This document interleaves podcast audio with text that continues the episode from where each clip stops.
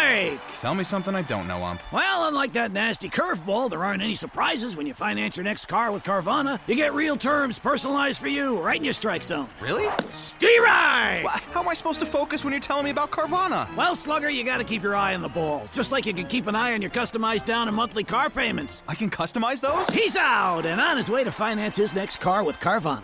Visit Carvana.com or download the app to get pre qualified today. We'll drive you happy at Carvana. Filippo e Luca Antonio Giunti si avvicinano al mondo dei libri. Ti lascerei la parola e ti chiederei di spiegare questa metafora di ragazzi di periferia fiorentina. Sì, ma diciamo è, è un anacronismo come espressione, ma non è neanche una metafora, è una verità. Eh, perché insomma, eh, nelle città del Medioevo e del Rinascimento, ovviamente la struttura della città era diversa dalla nostra, non era così netta la distinzione fra quartieri alti e quartieri popolari. E però in una grande città come era la Firenze di allora, e beh, era chiaro che c'erano insomma i quartieri centrali della città dove abitava gente che abitava in città, le cui famiglie abitavano in città da tanto tempo, potevano essere ricchi o poveri, ma erano comunque i cittadini, i fiorentini. E poi, e poi i nuovi arrivati, i nuovi arrivati si intasavano nei nuovi sobborghi che via via venivano costruiti tutto intorno e quindi la periferia di una città era davvero il luogo dove abitava povera gente, povera gente soprattutto perché appunto immigrati arrivati dalla campagna.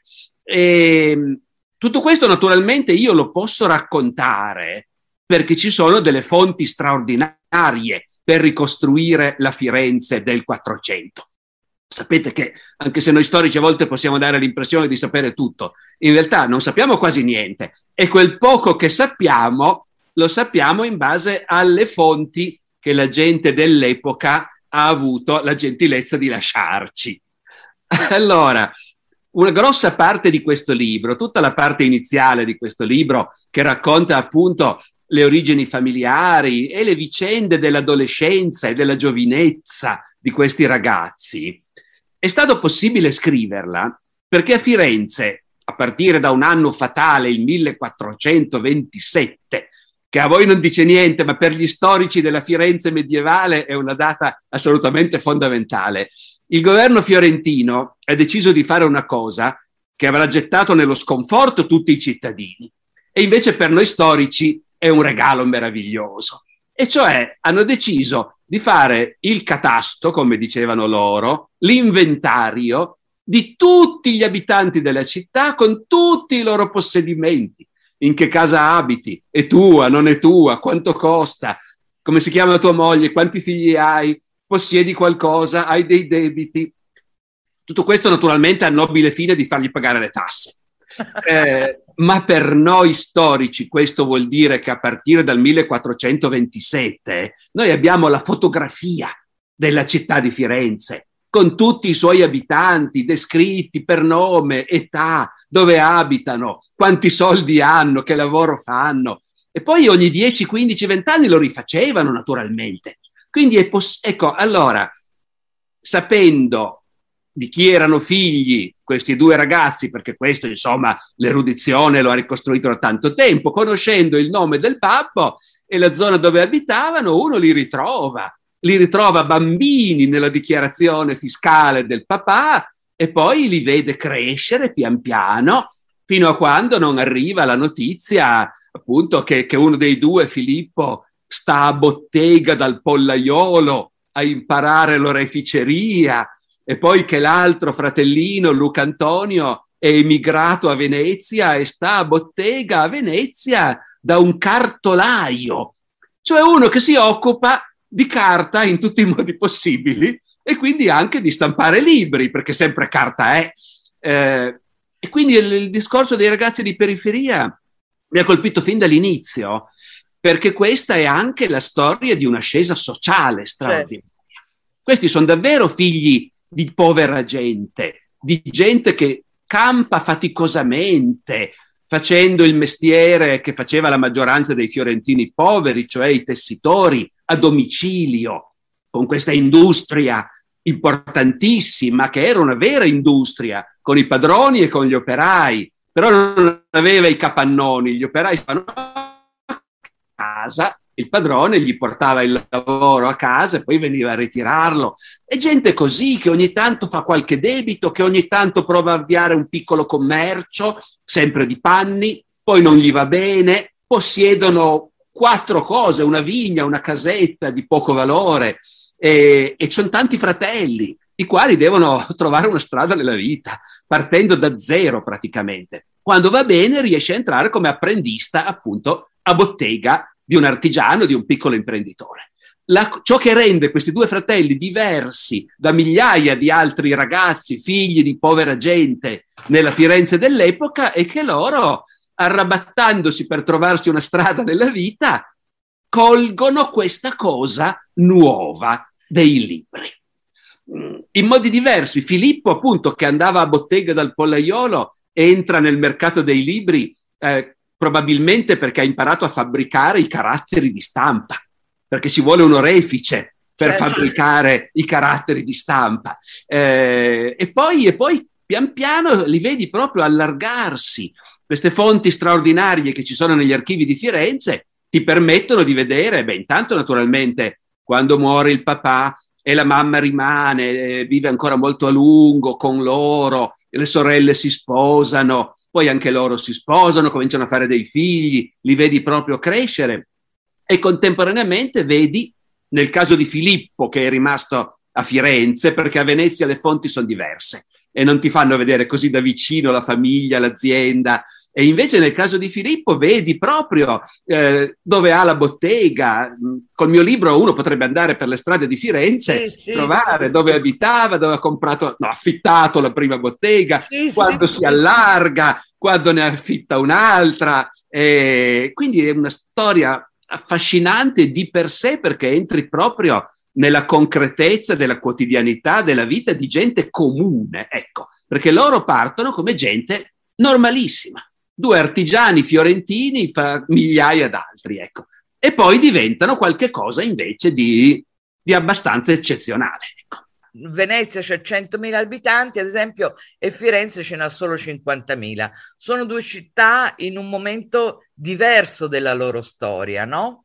Sì, sì, sì, sì. Firenze, per carità, Firenze è sempre un importantissimo centro commerciale, bancario, industriale, ma non più, non più come è stata in passato. Ed anche un grande centro culturale, naturalmente. Oh, eh, eh, questi ragazzi crescono nella Firenze di Lorenzo il Magnifico. Eh, quando muore Lorenzo il Magnifico nel 1492, loro sono già ben avviati. Eh, cosa, una delle cose affascinanti di queste vite, che sono vite abbastanza lunghe anche, per fortuna loro e per fortuna nostra che le ricostruiamo, e che attraversano un'epoca di profonda trasformazione. Eh, certo. C'è una falsa questione che è falsa, ma che comunque ci ossessiona tutti noi storici, e cioè la fine del Medioevo, l'inizio del Rinascimento. Certo. È una falsa questione perché naturalmente non si tratta del fatto che a un certo punto hanno suonato una campanella, hanno detto ragazzi è finito il Medioevo, meno male, e cambia tutto. Non è affatto così. Però non c'è dubbio che ci sono decenni e, e, generazioni di accelerazione del cambiamento, dell'innovazione, soprattutto culturale, artistica, perché poi non è che nel Rinascimento i contadini lavorassero la terra o i mercanti commerciassero in modo diverso da come facevano prima. Eh. Però sul piano culturale e artistico ci sono, ci sono grandi, eccitanti novità, grandi cambiamenti di mentalità e così via. E, e lì vedi, lì vedi. Vedi quanto è assurdo appunto metterla in termini quando finisce il Medioevo, perché come dire, questi ragazzi sono nati nel Medioevo, con qualunque, qualunque criterio uno scelga, e poi hanno attraversato il Rinascimento e hanno attraversato anche la grande crisi che investe l'Italia nel pieno del Rinascimento, perché la tragedia del Rinascimento è che l'Italia Lasciamo stare specificamente Venezia, Firenze, che hanno cronologie diverse, come tu dicevi, e adesso ci torniamo. Ma è l'Italia del Rinascimento che a un certo punto impatta in una tragedia sorprendente, perché è il paese più ricco del mondo. del loro mondo. È il paese più avanzato, più colto, ma anche più avanzato dal punto di vista economico, finanziario. È assolutamente un paese incomparabile come livello culturale e, ripeto, economico rispetto al resto d'Europa. E però, proprio nel momento in cui gli italiani hanno la sensazione appunto di essere alla testa del mondo e del progresso, si scopre la debolezza politica e militare di questa Italia divisa in troppi piccoli stati e c'è la tragedia dell'invasione francese e spagnola, delle guerre d'Italia, che vogliono dire decenni e decenni di invasioni, di eserciti che si spostano, di battaglie sanguinose, di devastazioni. E ogni volta tutto questo comporta anche la crisi economica. Eh, uno dei lavori che io ho fatto eh, studiando questi produttori di libri è stato anche proprio di fare l'elenco, di fare, di usare gli elenchi che già abbiamo della loro produzione per andare a vedere in un anno di crisi, in un anno di guerra, cosa succede all'azienda? E l'azienda fa fatica, l'azienda è in affanno. L'anno prima ha pubblicato 40 titoli e quest'anno che c'è la guerra ne pubblica 10. Le, la vedi proprio l'impatto di queste cose, no? E poi, e poi, si esce con un'Italia, con un'Italia trasformata, con un'Italia in parte dominata dagli spagnoli, con una Firenze dove ormai l'esperienza comunale che era ancora pienamente viva, eh? ancora anche al tempo dei Medici di Lorenzo il Magnifico, comunque quella era una città dove c'era una partecipazione dei cittadini e un senso di libertà repubblicana, e invece poi finisce tutto.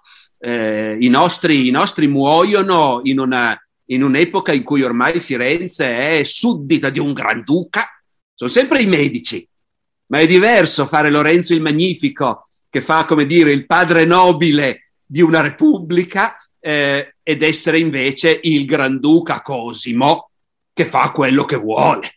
Da lui gli ordini, detta le leggi, mette in galera la gente, fa sopprimere chi non gli piace e così via. Ecco, proprio una trasformazione profonda.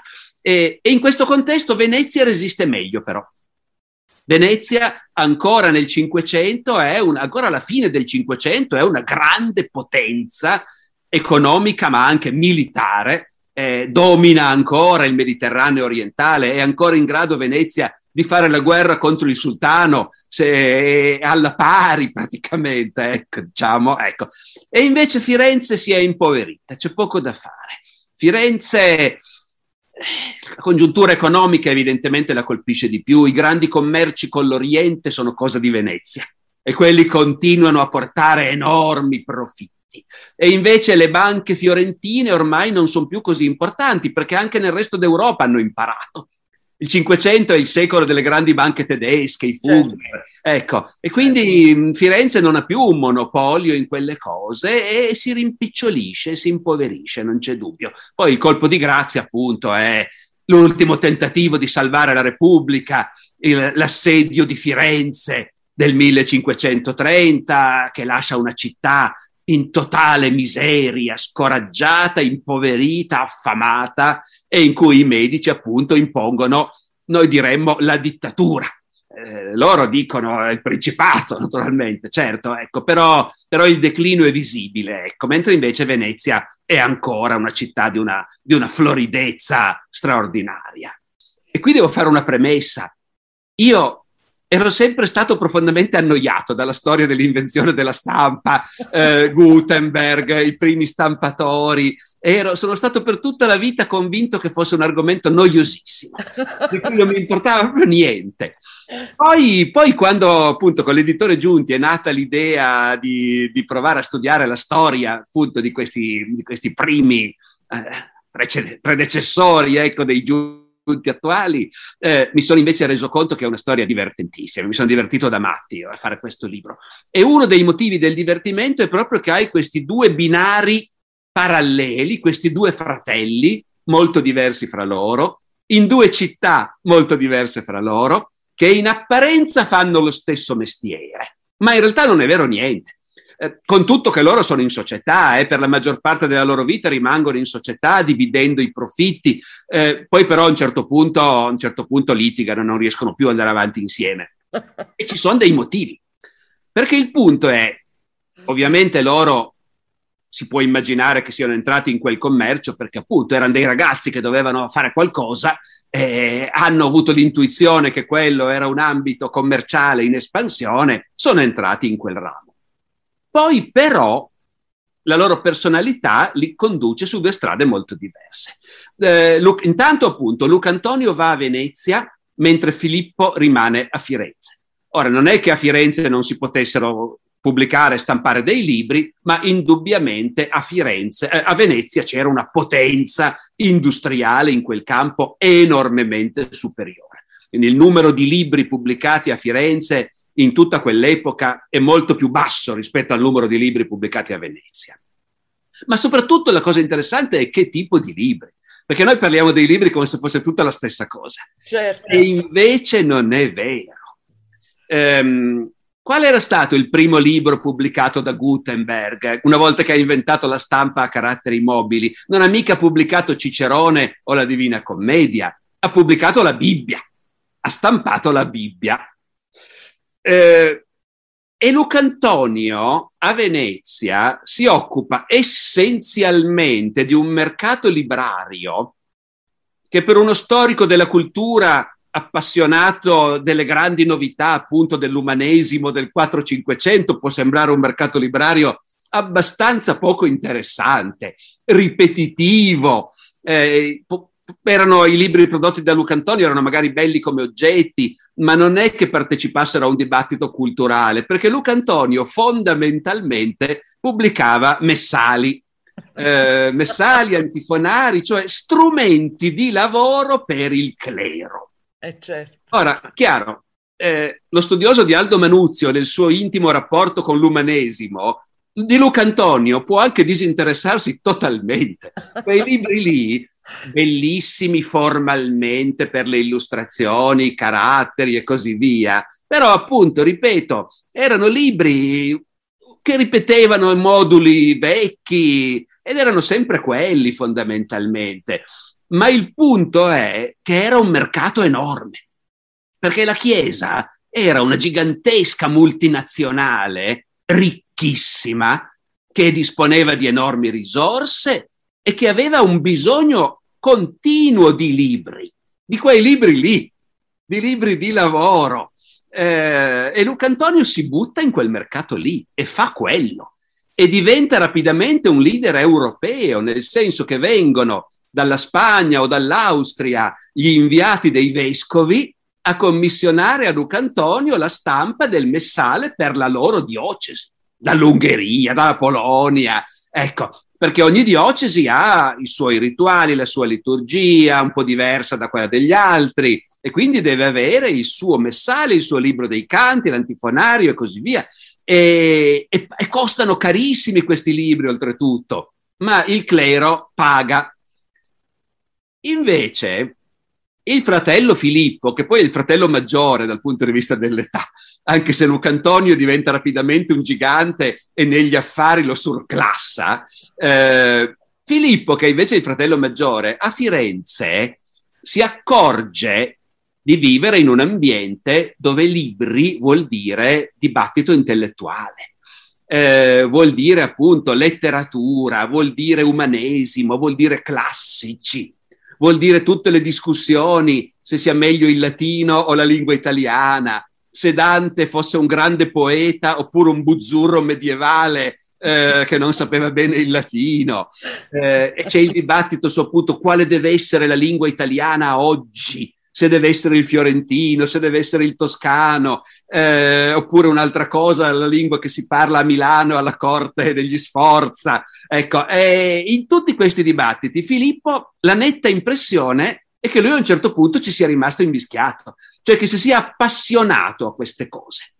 Anche se lui non era una persona colta e abbiamo testimonianze di umanisti che pubblicavano con lui e che poi fra loro si dicevano Filippo è un asino, non capisce niente, eh, ma invece abbiamo indizi, lui pubblicava certi testi con prefazioni firmate da lui, poi anche lì gli umanisti si dicevano mica l'ha scritta lui, se l'è fatta scrivere, eh, ma interviene in un dibattito comunque, diciamo così. E in questo senso è lui il rivale di Aldo. Eh, Aldo sta a Venezia, ma fa la stessa cosa che Filippo fa a, a Firenze, cioè appunto dialogare con gli umanisti e pubblicare delle cose che sono l'avanguardia del dibattito intellettuale di quell'epoca. Luca Antonio di Aldo se ne infischia totalmente. Luca Antonio guadagna dieci volte di più pubblicando i suoi libri da messa. Eh, però poi probabilmente quando anche Aldo Manuzio comincia a farsi una sua nicchia, un suo mercato e, e ottiene anche delle protezioni, perché sai, a quell'epoca eh, non esisteva il copyright, non esisteva il diritto d'autore, L'autore guadagnava qualcosa se si metteva d'accordo con lo stampatore e prima di dargli il manoscritto si faceva pagare. Poi una volta che il manoscritto ce l'aveva lo stampatore, faceva quel che voleva e la concorrenza un mese dopo ristampava lo stesso libro tranquillamente. Ecco. Non c'era nessuna Ben inteso, quando tu dici noi siamo abituati a pensare che il mondo dei libri sia incontaminato da rapporti con il vile denaro, stai scherzando, vero? benissimo che non è affatto così. Eh, anche se non tutti gli editori sono come quel nostro comune amico che da sempre dice che vendere libri è come vendere quarti di bue, ecco, certo. eh, però comunque insomma no, il vile denaro c'entra e come.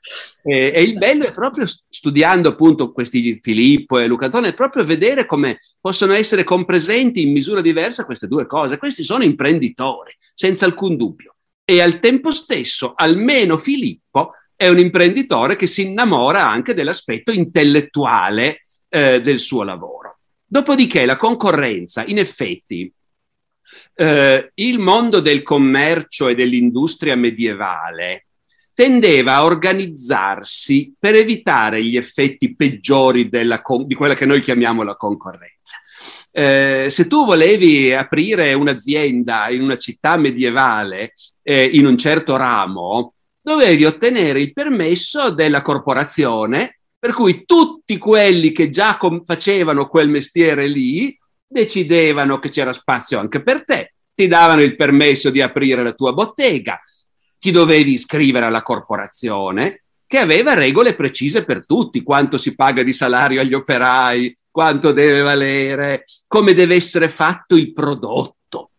Sai, nel 400 per effetto della, pe- della peste la popolazione si è molto ridotta.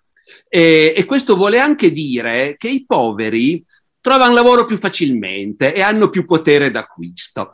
Mentre prima chi produceva tessuti produceva tessuti di lusso per i ricchi e i poveri si vestivano con tessuti che la, le donne del popolo fabbricavano in casa praticamente, no? al telaio, nel 400, per la prima volta, anche i poveri possono avere abbastanza soldi in tasca da dire una volta nella vita mi faccio un vestito, vado a comprarmi un taglio di stoffa, eh, ma ovviamente dovrà essere stoffa che non costi troppo. Allora, ci sono città dalle nostre parti, nell'Italia padana, eh, e in particolare nel nord-ovest, eh, ci sono città nel 400 che capiscono questa cosa e dicono quello è il mercato, i panni che costano poco. A quel punto la corporazione dei produttori di panni in una città qualunque padana farà un regolamento dove dice noi qui fabbrichiamo panni di cattiva qualità. Noi qui fabbrichiamo solo roba che costi poco, perché quello è il campo in cui noi vogliamo essere presenti. E le regole valgono per tutti. In questo contesto, io sono convinto che anche allora gli imprenditori avessero delle rivalità fra loro e che quando uno andava in rovina il collega era contentissimo. Però ufficialmente le strutture erano concepite invece per limitare il problema della concorrenza. Il libro è un prodotto nuovo da questo punto di vista. Certo eh, non devi fare, cioè sì, fabbrichi il libro, ma per la prima volta non è l'oggetto in sé che conta, come nel caso di un tessuto, più bello, meno bello. Nel libro ci deve essere scritto qualcosa. e quello che viene stampato nel libro fa la differenza e crea il successo del tuo prodotto. E lì, appunto, lì si accorgono che, che, siccome non ci sono regole si fa tutto quello che si vuole. Mm, e quindi se il mio collega ha stampato un libro che sta vendendo lo stampo anch'io subito. Poi si fa il passo successivo. Pago gli impiegati del mio collega per farmi rivelare di nascosto qual è il prossimo libro che vogliono fare certo. e, e, riesco a trafugare il manoscritto, certo. a farmelo copiare in segreto, poi esco io, esco io prima. Eh, quindi in questo contesto effettivamente loro vivono eh, la concorrenza come la scoperta di qualche cosa di inaspettato, di tremendo, frutto della malvagità umana. I concorrenti sono cattivi, eh, sono perfidi, malvagi, delinquenti.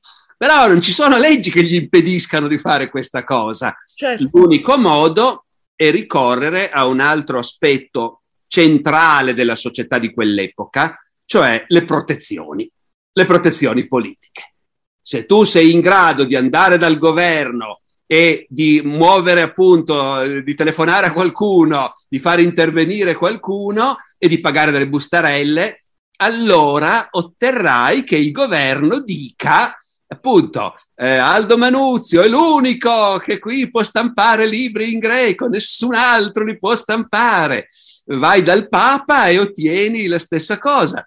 Naturalmente il privilegio fatto a Venezia vale solo nello Stato veneziano. A Firenze non gli importa nulla.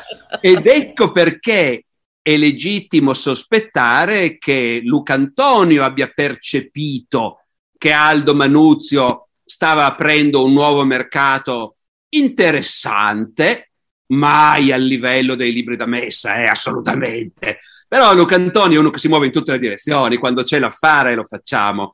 E allora non mi sembra inverosimile che Luca Antonio e Filippo si siano messi d'accordo. Qui a Venezia non li possiamo stampare, i libri greci, ma a Firenze sì.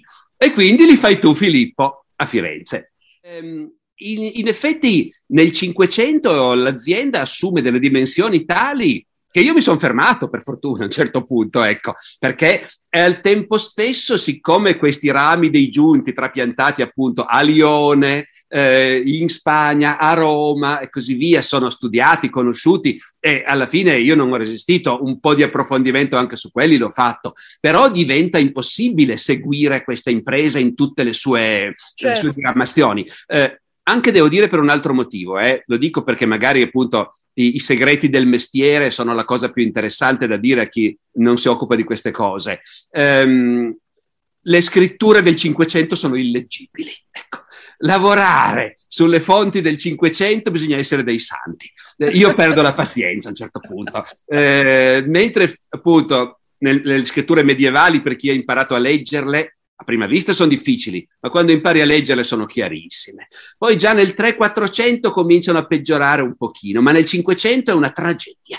Eh, un contratto notarile del 500 ci vuole la lente di ingrandimento e mezza giornata per riuscire a leggerlo. Quindi io per fortuna faccio il medievista, appunto, però questo lavoro mi ha trascinato dentro il 500 e quindi io ho provato a seguire appunto qualcuno di questi, di questi nipoti giunti nelle altre città anche perché appunto per fortuna, per fortuna ci sono studiosi, questo libro è stato possibile perché su questi argomenti, oltre ai meravigliosi documenti d'archivio che dicevo e che ho visto, però ci sono anche tanti studi naturalmente su cui tu ti appoggi e, e pubblicazioni di documenti, ci sono dei documenti fantastici eh?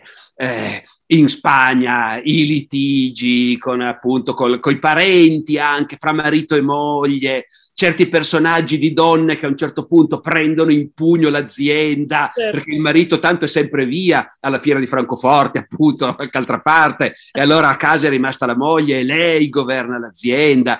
I, i vicini che gli fanno causa perché la, la padrona e i suoi lavoranti preparano l'inchiostro fisicamente in giardino, in un pentolone di olio bollente, una puzza terrificante, affumicano tutto il vicinato, allora si fa causa per vietargli di fabbricare l'inchiostro in casa. E tu leggi gli atti di questa causa, scopri che siccome l'inchiostro aveva come base l'olio di lino, che è commestibile, gli operai, mentre facevano l'inchiostro, intingevano il pane nel pentolone dell'inchiostro per fare colazione. Ecco, cose del genere, come fai a non raccontarle? Quindi certo. sono un po' allargato. Controllo più fermo e ferreo da parte della Chiesa, perché tutti potevano comprare i libri. Strike! Tell me something I don't know, Ump. Well, unlike that nasty curveball, there aren't any surprises when you finance your next car with Carvana. You get real terms personalized for you right in your strike zone. Really? Stay right! Well, how am I supposed to focus when you're telling me about Carvana? Well, Slugger, you gotta keep your eye on the ball. Just like you can keep an eye on your customized down and monthly car payments. I can customize those? He's out and on his way to finance his next car with Carvana. Visit Carvana.com or download the app to get pre qualified today. We'll drive you happy at Carvana. Sì, in realtà, dunque, sai, è, è, una questione complessa perché la Chiesa era un certo. mondo complesso, c'era di tutto naturalmente. Sono certo. i domenicani, proprio all'epoca dei nostri c'è, c'è, c'è Savonarola che per un po' di tempo a Firenze controlla la piazza e Savonarola, Savonarola brucia, brucia, i disegni dei pittori rinascimentali perché ci sono i nudi, brucia gli strumenti musicali perché la musica certo è un'invenzione diabolica e, e brucia anche i libri degli antichi perché erano pagani. Eh, Savonarola è, non dico un talebano, i talebani sono molto meglio, è l'ISIS da questo punto di vista, eh, però poi lo fanno fuori, ben inteso, eh e la Chiesa è contentissima che l'abbiano tolto dai piedi, benché fosse un frate, perché esagerava. La Chiesa in realtà non reagisce affatto con immediato allarme quando viene inventata la stampa, perché la Chiesa non ha il problema di impedire l'evoluzione della cultura e la crescita della conoscenza. Ha il problema di essere parte dominante di questa crescita D'accordo? Ecco, eh, il cristianesimo medievale, contrariamente ai luoghi comuni, non è mai stato oscurantista nel senso di dire appunto no, no, eh, non bisogna approfondire, non bisogna indagare. Anzi, la Chiesa di quell'epoca ha ereditato una tradizione di, di razionalismo religioso, però. Dio ha creato l'universo in termini razionali, ha dato all'uomo la ragione che ci distingue dagli animali e ci rende uguali a Dio, proprio per capire come è fatto questo mondo, che ha fatto Dio e quindi è fatto benissimo, fra l'altro, questo mondo ora. Eh, e la libertà di discussione c'è sempre stata, salvo che la Chiesa ha sempre ritenuto di avere il diritto di dire no, queste idee che ha avanzato questo teologo, secondo noi sono sbagliate e quindi questo suo libro non deve circolare. Questo avveniva già prima dell'invenzione della stampa, eh, perché anche se a noi sembra incredibile, anche quando i libri dovevano scriverseli tutti a mano e ogni singolo esemplare erano mesi di lavoro di uno specialista, però i libri c'erano, circolavano, venivano discussi, letti oppure proibiti. La stampa è un enorme moltiplicatore di tutto questo. Certo. E all'inizio la Chiesa non sembra cogliere subito il fatto che ci sia un grosso pericolo. All'inizio condivide, del resto la Chiesa vive nel mondo e tra l'altro la Chiesa del 400 è una Chiesa molto mondana, è una Chiesa di papi, cardinali e vescovi che hanno donne, figli, fanno politica, fanno la guerra, non sono certo dei fanatici religiosi, ecco. Sono però preoccupati, diciamo, che la cristianità proceda sotto la loro guida la stampa va benissimo, si stampa la Bibbia per l'appunto, eh, si stampa la Bibbia tradotta, cosa che non era vietata in realtà, anche se nei secoli precedenti qualche dubbio c'era stato nella Chiesa sul fatto che la gente comune, se legge la Bibbia nella sua lingua, eh, vuol dire che tu te la puoi leggere da solo, senza che ci sia un, il parroco che ti spiega, ecco. Eh. E siccome tu sei un ignorante, eh, non capirai niente, ti farai delle idee sbagliate. E tuttavia la Chiesa non era arrivata a vietare la, la, nella lettura della Bibbia tradotta in volgare. E nella generazione di Filippo e Lucantonio non è ancora vietato. Lucantonio, fra l'altro, stampa delle traduzioni in italiano della Bibbia. Non è vietato. Poi lentamente, ma ci hanno messo 50 anni da Gutenberg, eh? lentamente la Chiesa comincia anche a dirsi, certo che però di libri ne escono un po' troppi. E qua il primo, come diciamo noi con internet, no? noi con internet diciamo, eh, adesso vedi, il primo venuto può scrivere quello che vuole eh, no? e farsi sentire, anche se è un ignorante o un nazista. Ecco, la stessa cosa succede con la stampa. A un certo punto cominciano a dire: Ma qui il primo venuto può stampare quello che vuole, magari è pericoloso. Allora lì effettivamente si innesca un cambiamento che di nuovo richiederà altri 50 anni, perché solo a metà 500 che i giochi sono fatti. Eh? Però è uno dei cambiamenti che segnano il passaggio dal Medioevo all'età moderna, se vogliamo, ecco. Ed è un passaggio nel senso di una crescente repressione, ecco, di una crescente intolleranza o perlomeno volontà di controllo. Non ci si arriva in fretta. La Chiesa era abituata al fatto, va bene, c'è un libro, lo leggiamo e se proprio ci sono scritte delle enormità facciamo sapere che non bisogna leggerlo.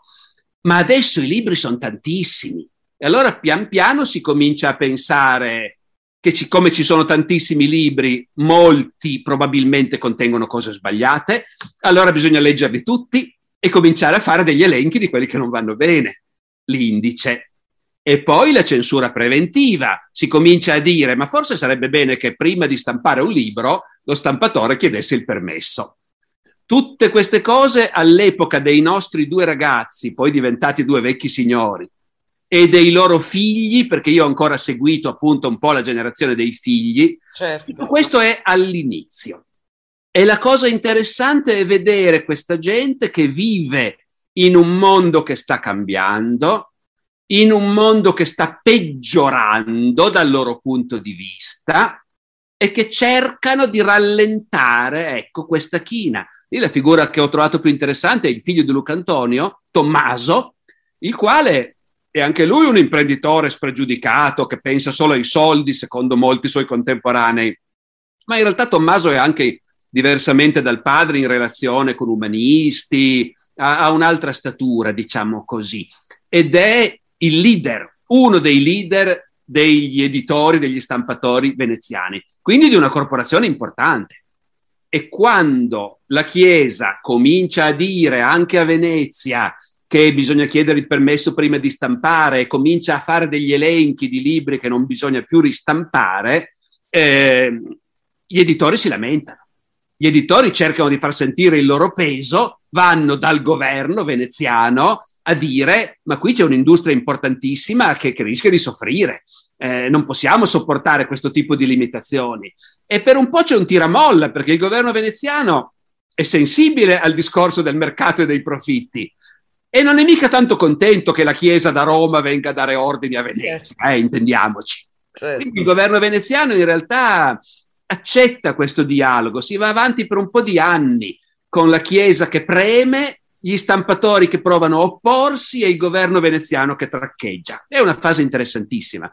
Poi però alla lunga lo spirito del tempo prevale e lo spirito del tempo è che c'è la, c'è la riforma protestante, l'Europa è incendiata, la questione religiosa è una questione drammatica, non è più tempo di scherzare, in Italia non è più tempo di scherzare. Bisogna salvarla l'Italia dal contagio protestante e, e la gente deve piegare la testa. Ecco, e quindi alla fine passano tutte queste cose, appunto, stampare con licenza dei superiori eh, l'indice e così via. Contemporaneamente però e, e viene proibito di fare la Bibbia in volgare. Ecco, questa è l'altra cosa straordinaria. Mentre, ripeto, nel Medioevo non era vietato e nei primi 50 anni della stampa si pubblicano diverse traduzioni della Bibbia in italiano o nelle altre lingue, negli altri paesi, ecco, eh, invece nella prima metà del Cinquecento la Chiesa a Roma comincia a pensare che questa cosa non va bene, perché appunto ci sono i protestanti e i protestanti sono dei grandi lettori della Bibbia e, e, spingono perché la gente legga la Bibbia da sola, perché il discorso dei protestanti è a cosa vi serve il Papa? Eh, a cosa vi serve il parroco? Fate da soli, è la vostra anima che è in gioco, no? E invece in Italia e nel mondo cattolico bisogna dimostrare che il parroco serve, e come se serve, perché tu da solo non capisci niente, eh, devi fartele spiegare le cose. Allora a questo punto si arriva alla decisione drammatica di dire la Bibbia tradotta è un libro proibito. Eh, e se lo troviamo lo sequestriamo e lo bruciamo. Eh, a questo punto naturalmente i protestanti in Olanda stampano la Bibbia tradotta in italiano e la importano segretamente in Italia di contrabbando per farla circolare lo stesso. È, sto- è, è l'Inquisizione, la cerca e quando la trova la brucia. Ecco, storia straordinaria. Chiede quanti erano, in realtà quanta gente sapeva leggere all'epoca? Allora, dunque, noi percentuali non ne abbiamo, è ben inteso, perché è sempre questione di fonti. Eh, nei famosi catasti fiorentini su cui mi sono entusiasmato all'inizio di questa serata, eh, non chiedono alle persone se sanno leggere e scrivere. Ecco. Quindi noi non abbiamo quei dati, cominceremo credo ad averli soltanto col servizio militare nell'Ottocento, perché esatto. lì finalmente hai l'elenco delle reclute e fra le cose che gli vengono verificate esse sanno leggere e scrivere. A quell'epoca non abbiamo dati sicuri, ma abbiamo un'impressione complessiva ed è che globalmente la maggioranza delle persone sono analfabete, eh, però con delle differenze. Le donne sono molto più analfabete degli uomini, per esempio, perché ovunque è riconosciuto che sul, sul posto di lavoro saper leggere e scrivere serve. Non serve al facchino, ma serve anche al piccolo bottegaio, al piccolo artigiano, tenere dei conti, eh, firmare delle ricevute. Quindi in realtà c'è tutto un mondo maschile essenzialmente, anche popolare, che può avere un qualche rapporto con la scrittura nelle grandi città industriali. Ecco. A Firenze, a Firenze già dal Medioevo è noto che c'era una scelta precisa del comune, cioè la nostra popolazione è, è bene che abbia un certo accesso. Ecco, c'erano scuole a Firenze dove migliaia di bambini andavano a scuola. Ehm, e Firenze era un po' un'eccezione, però da questo punto di vista, verosimilmente. Eh.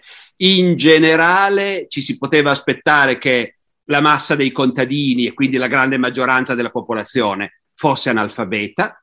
In città c'era una certa percentuale anche di gente comune, piccoli artigiani o commercianti che però sapevano leggere, almeno gli uomini. L'elite sapeva leggere, naturalmente, sia i maschi sia le femmine. L'elite che aveva i soldi e che faceva il mercato. Quindi il punto è questo, è una questione di scala. All'epoca, quando uno tirava un libro in una grande tiratura, faceva mille copie, certo. eh, non centomila come oggi, no? Ecco, perché sapevi benissimo che ti rivolgevi a una fetta molto ristretta della popolazione, che però era il tuo mercato e ti teneva in piedi l'azienda. Eh, l'università, l'università è lo stesso discorso, le università sono per pochi, gli studi universitari costano, eh, i laureati sono un'elite, però pochi ma molto visibili, perché ovunque nei posti di potere c'è gente che ci è arrivata perché ha fatto l'università e magari è anche gente che viene, da, viene dal basso e che ha fatto un'ascesa sociale grazie a una protezione, a un vescovo che ti ha pagato la borsa di studio, a un posto in un collegio, eh, che sono tutte fondazioni che servono appunto perché loro ce l'hanno vagamente l'idea che il talento va premiato e che anche il figlio del povero, se è molto in gamba, è giusto che abbia qualche possibilità. Poi è scontato che il figlio del povero che, è, che, gamba, che risulta in gamba e potrà avere una certa ascesa sociale è uno su centomila, ecco. Però il principio c'era. E quindi è un mondo dove per chi sa leggere e scrivere e compra libri, pur essendo una piccola minoranza della popolazione complessiva, però conta moltissimo. Bene, allora senti Alessandro, eh, nel frattempo la chat è andata, non ti nego che qualcuno eh, si è messo a riflettere sul motivo per cui non sei stato eletto Presidente della Repubblica e qualcuno ha suggerito Ministro dell'Istruzione almeno. Grazie Alessandro. Grazie, grazie a voi, grazie Laura, grazie a tutti. Arrivederci allora, buona serata. Alla Grazie, prossima volta. Mille. Complimenti per il libro, grazie molto. Okay, let's get this cavity filled. Uh, doctor, I think your tank is leaking laughing gas. Gas?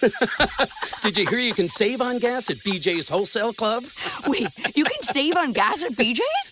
yeah, members save on everyday low gas prices. You gotta be kidding me! nope, these savings are no joke. BJ's, absurdly simple savings. Shop today. Not a member? Go to bjs.com slash simple savings. Leftovers or the DMV Number 97. or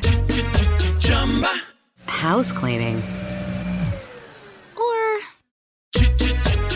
Chumba Casino always brings the fun. Play over a hundred different games online for free from anywhere. You could redeem some serious prizes. Chumba. ChumbaCasino.com. Live the Chumba life. No purchase necessary. Void where prohibited by law. T plus terms and conditions apply. See website for details.